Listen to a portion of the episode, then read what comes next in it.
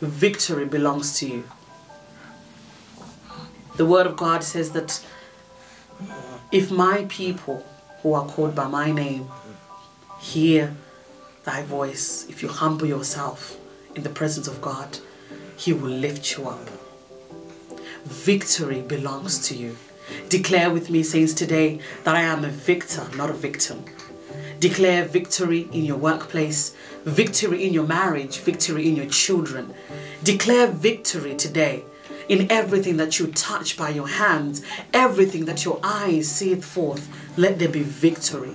In every thought that you put in your mind, declare victory. Upon everything that you tread your feet upon, declare victory.